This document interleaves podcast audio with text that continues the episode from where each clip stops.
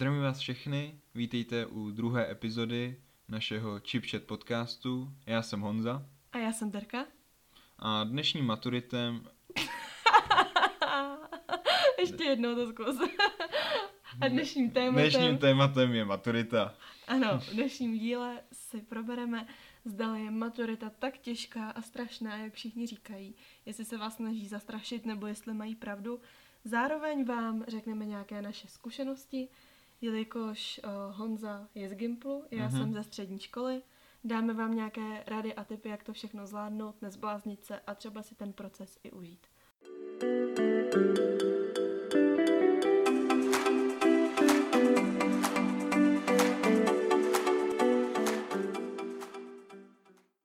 Pro začátek bych pověděl něco o naší maturitě. Já jsem maturoval v roce 2018, Terka v roce 2019. A jak už to tak bývá, tak každý rok se ta maturita proslaví nějakým tématem. V mém případě to byly například Piráti. A u mě to byl rozhodně panté. Mluvíme tedy o slohových pracích z českého jazyka, které se nám samozřejmě nevyhnuly, protože čeština je pro nás všechny povinná. Ano, moc rád bych ji vyškrtnul. Ne, čeština je krásná, za mě určitě. A teď bychom vám chtěli říct nějaké uh, rozdíly nebo nějaké naše zážitky. Honzo, ty jsi teda studoval na Gimplu, takže Ano. tam to bylo asi něco trošku jiného oproti ostatním školám. Řekneš nám, z čeho jsi maturoval, co ti nejvíc šlo, co tě bavilo, nebo co naopak pro tebe bylo nejtěžší? Určitě maturoval jsem z češtiny, asi jako každý. A řekl bych, že jsem jeden z toho mála, co si dobrovolně vybral maturitu z matiky školní i státní. A potom ještě školně jsem maturoval z angličtiny a z fyziky. Protože jsem byl na Gimplu, tak jsem musel mít tři předměty. Školní, ne, chyba, tři státní a dva školní a pro mě to teda byla školní matematika a školní fyzika. Takže jsi měl celkem pět předmětů, jo? Na maturitu. Ano, s tím, Mhm. že se mi některé mohly opakovat. Co ty, z čeho ty si maturovala? Já jsem teda taky maturovala z češtiny, jako jazyk jsem měla Němčinu, dále jsem měla dějiny umění, protože jsem studovala střední umělecko-průmyslovou školu a mým posledním maturitním předmětem byla technologie, která se teda vztahovala k samotné malbě. Musím říct, že ústní zkoušky pro mě byly doopravdy zábava, jakože celý ten den jsem si užila. K tomu, jak to probíhá, se ještě dostaneme v pozdější části. Ale co pro mě teda bylo hodně těžké, tak byly didaktické testy a to musím uznat, že jsem teda podcenila přípravu. Nicméně jsem maturitu udělala, za což jsem ráda.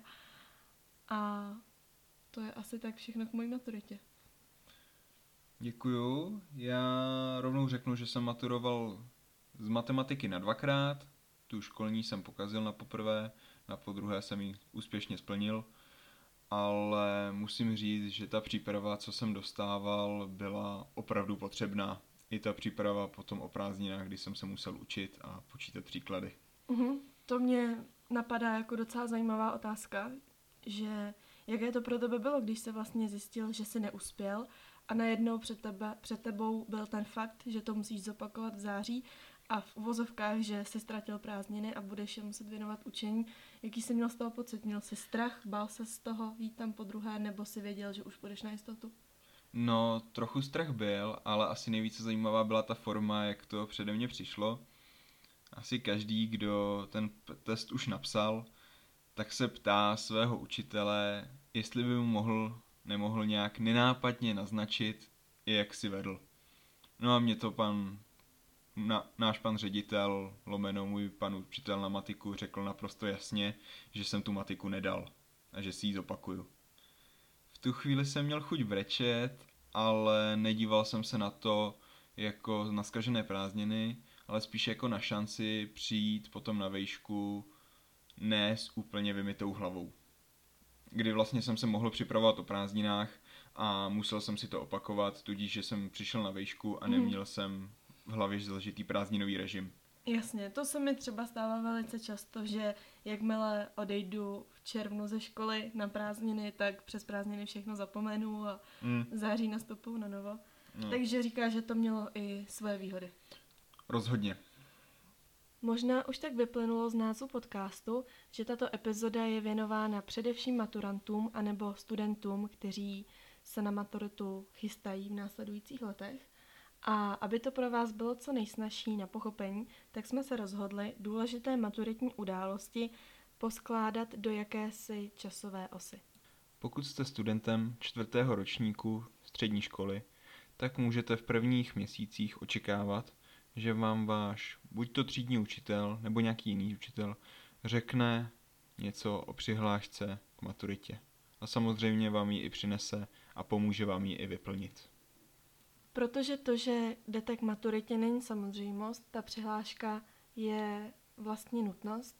Na té přihlášce budete mít vygenerované o, heslo, je to kombinace, jestli se nepletu, velkých písmen a čísel, uh-huh. díky kterým se budete moci přihlásit do systému CERMAT, kde vám budou sděleny výsledky písemných zkoušek, ať už to jsou slohy nebo didaktické testy. V podzimních a zimních měsících nastává období maturitních plesů, což pro většinu studentů znamená, že všechno ostatní, včetně maturity samotné, jde stranou. Myslím si, že téma maturitních plesů je poměrně zajímavé, takže bychom se u něj mohli trošku zdržet. To rozhodně. A kdy vy jste měli maturitní ples? V jakém měsíci? My jsme ho měli, myslím, v prosinci, protože když jsme vybírali termín, tak jsme původně chtěli leden, ale ten nám vzala jinačí třída a museli jsme popřemýšlet tedy o novém termínu. A když vybíráte termín, tak je dobré přemýšlet i nad tím, kdy většina lidí dostává výplaty a obzvláště dobré popřemýšlet nad tématem, v jakém to chcete mít. Co se vůbec termínu plesu týče, tak si myslím, že většina škol nebo tříd to mají zařízené tak, že tento termín se volí už třeba od prváku nebo druháku, což je rozhodně lepší, než to honit na poslední chvíli, což takhle bylo v našem případě. A asi za nás oba můžu doporučit, že čím dříve ten maturitní ples proběhne, dejme tomu ten listopad, prosinec, tak je to určitě lepší než únor, dokonce bývá i březen. A to já už si myslím, že je pozdě, že už je to tak natěsno před tou maturitou, že člověk věnuje více času plesu nebo přípravě plesu než samotné maturitě. V březnu už je plná hlava maturit, to je i podle mě pozdě.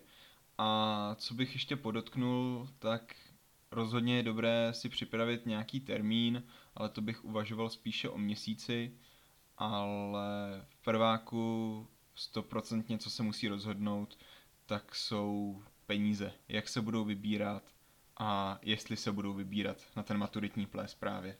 Mm-hmm. U toho jsem vlastně já skončila, jelikož naše třída byla plná bohémů a maturitní ples se domluval na poslední chvíli s tím, že už jenom vybrat nějaký počáteční kapitál byl docela problém a tak jsem od toho dala ruce pryč. Celkově mám na maturitní plesy takový kontroverzní názor. Jaký ty máš názor na plesy dřív, než se já vyjádřím? Uh, můj názor na ples je takový, že je zajímavé, že to je právě před maturitou, i když se slaví, že ten člověk je právě maturant, tak podle mě by to možná mělo mnohem větší smysl, kdyby ples samotný byl až po maturitě a oslavovalo, oslavovalo se úspěšné složení maturitní zkoušky. Přesně tak, to je i můj názor a je to jeden z důvodů, proč jsem na maturitní ples nešla, ale ty jsi maturitní ples měl, mm-hmm. absolvoval si ho, užil jsi ho. Ano, rozhodně. Měli jsme téma noční obloha nebo noc plná hvězd, myslím, že to bylo a měli jsme to laděné všemi možnými styly, ať už to bylo obloha s hvězdami, anebo televizní hvězdy, které vlastně potom působily v našem půlnočním překvapení, kde jsme tam hráli různé scénky z reklam a z televizních spotů.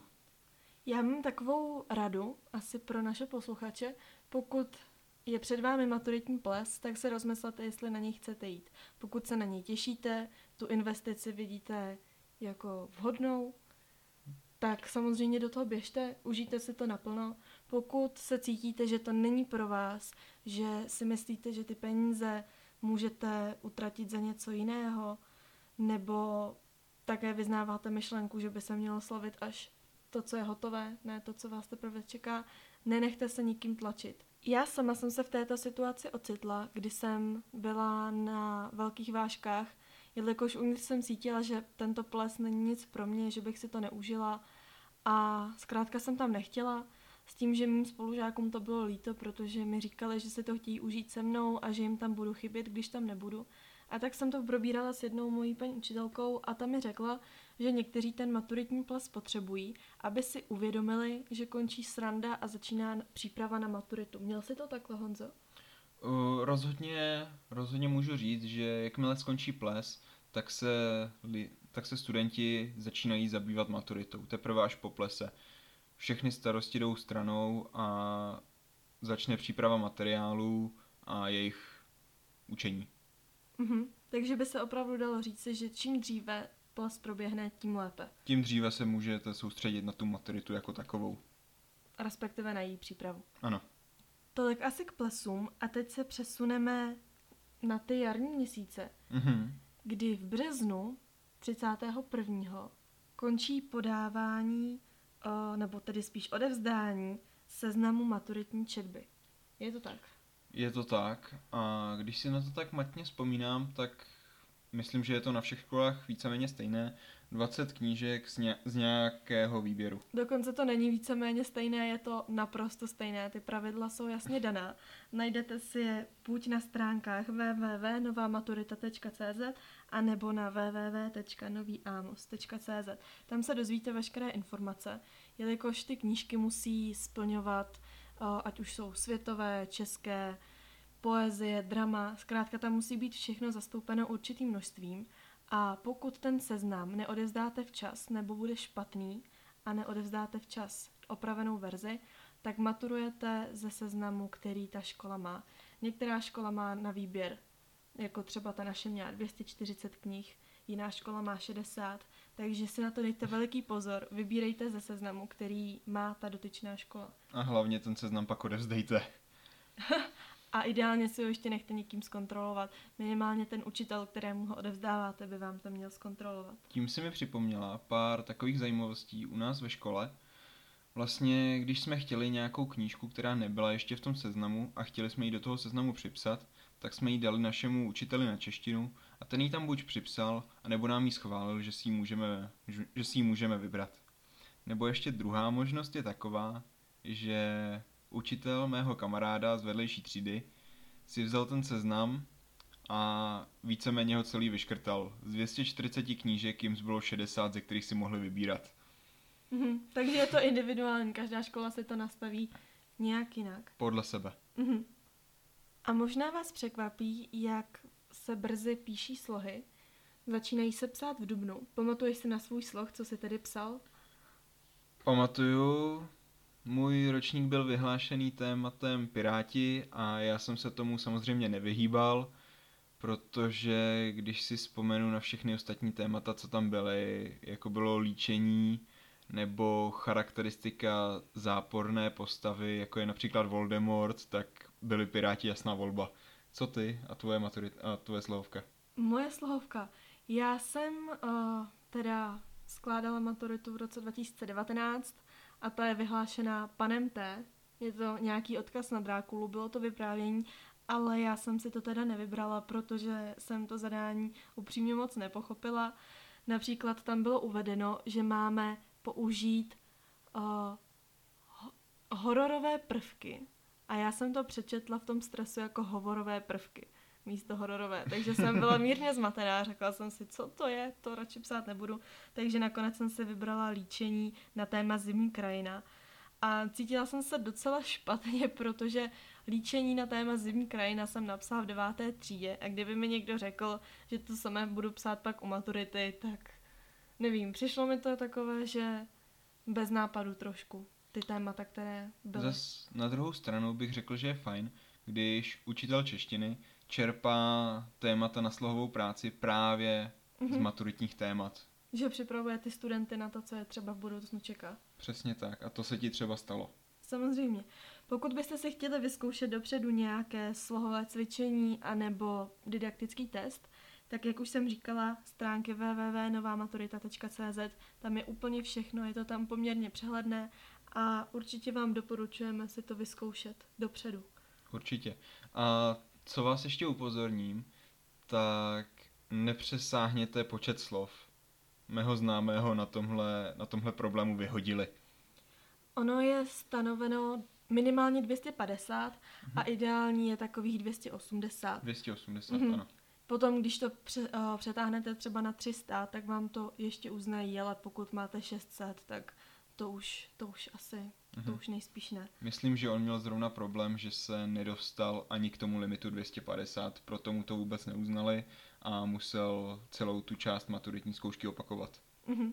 Co se týče přípravy, určitě si najděte minimálně tři slohové uh, útvary, jaké vám vyhovují. Mm-hmm. Jestli radši píšete úřední dopis nebo vyprávění, líčení, cokoliv v podstatě. Vyzkoušejte si to, nespolíhejte avšak, že to u té maturity bude. Mějte proto radši připraveno víc okruhů, o kterých budete schopni psát. A hlavně na to vyprávění si dejte pozor, protože tam se člověk velmi snadno rozepíše a potom, když se podívá na hodinky, tak zjistí, že ten jeho příběh nemá žádnou hlavu a patu a potřeboval by minimálně ještě hodinu či dvě na rozepsání a to prostě nedostanete. Hlavní je myslet jednoduše. Ano, přesně tak. V květnu začínají a probíhají, řekl bych možná, jedna z těch nejdůležitějších částí maturitní zkoušky, což jsou didaktické testy.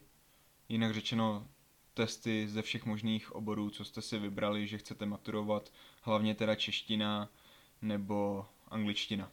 Mm-hmm. Na ty didaktické testy určitě si dejte veliký pozor, jelikož například u češtiny didaktický test tvoří 50% celé známky.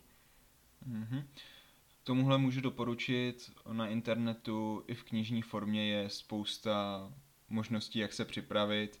Na internetu existuje miliarda verzí z minulých ročníků a rozhodně doporučuji hlídat si čas, protože zrovna u mého maturitního ročníku to byl problém.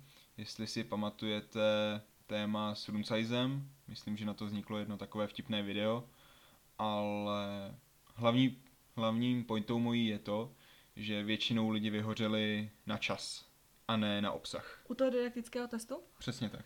Tak u nás naštěstí tím, že váš ročník se stěžoval, ten byl přímo před námi, tak my jsme ten čas dostali o něco prodloužený ale máš pravdu, hlídat si čas a rozhodně nespoléhat na to, že si ten test vyzkoušíte jednou, uděláte ho dobře a po druhé se vám to povede. Není to tak.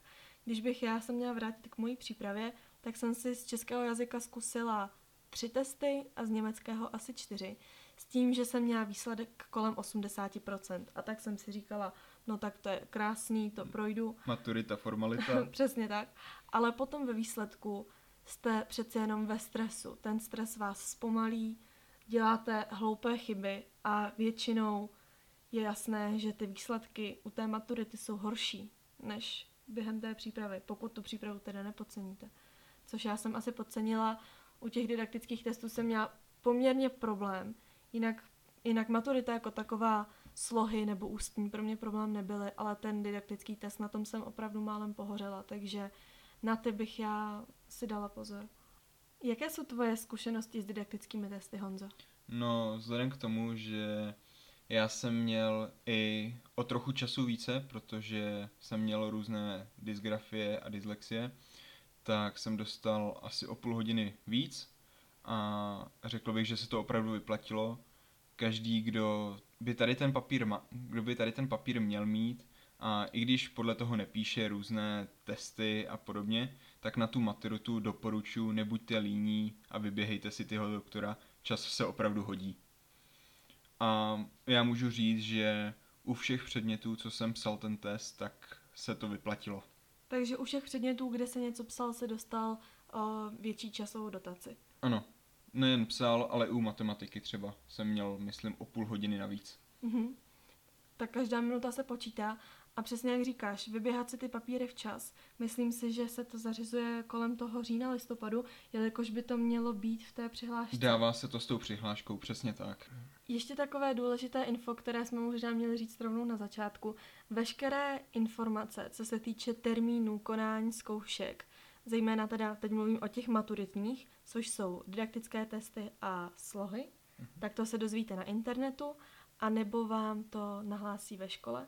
Co se týče ústních zkoušek, tak to probíhá třeba celý týden a ten týden si vybírá škola a taky by vám to měli dát dostatečně dopředu. Dopředu vědět. Mhm. Honzo, jak to probíhalo u vás s ústními zkouškami? U nás byly ústní zkoušky vyhlášeny, myslím, že na jeden celý týden a bylo to tak, že jsme měli slavnostní zahájení ústních zkoušek, kde nás přivítal ředitel, předseda komise a všichni důležití lidé, co se o ty zkoušky vlastně nějak zabývali. No a potom vlastně jsme se mohli podívat na tabuli, kde jsme měli všichni napsány svoje jména, čas a místo, kde se naše zkouška koná. A podle toho jsme si vlastně mohli ško- do školy chodit, jak jsme kdo potřebovali a když jsme chtěli někoho podpořit, tak jsme mohli být i u té jeho zkoušky. Což znamená, že třeba, to je důležitá informace pro třetíáky například, Mhm. že když se chcete podívat na maturitní zkoušku, tak pokud maturant vyloženě neřekne, že si nepřeje, aby na něj někdo koukal, tak můžete u té maturitní zkoušky být a dívat se, jak, jak to probíhá. Vřele Přesně tak. doporučuji. Maturita je veřejná, je to něco jako soud. Pokud tam není někdo, kdo by vás vyhnal ven, tak máte právo se tam dojít podívat, sednout si a v tichosti přihlížet a pozorovat zkoušku. Ale to znamená taky, že se musíte slušně obléct. To zna- pro kluky bych řekl oblek ideálně, nebo při nejhorším tu košili. Mhm. Dámy, šaty, sukně nebo nějaké společenské kalhoty. Přesně tak. U nás ústní zkoušky probíhaly teda jinak. Jestli jsem to dobře pochopila, tak například v pondělí si měl matiku a s tebou skládali ústní zkoušku i ostatní. Další třeba čtyři lidi, Mhm. ano. A v úterý si měl třeba z úst, ústní z angličtiny. Ano. Ano. Tak u nás to bylo trošičku jinak. U nás byl vypsaný jeden týden, kdy jsme se prostřídali, ale tím způsobem, že například já jsem maturovala v úterý a v úterý jsem měla zkoušku ze všech čtyřech předmětů, které já jsem dělala.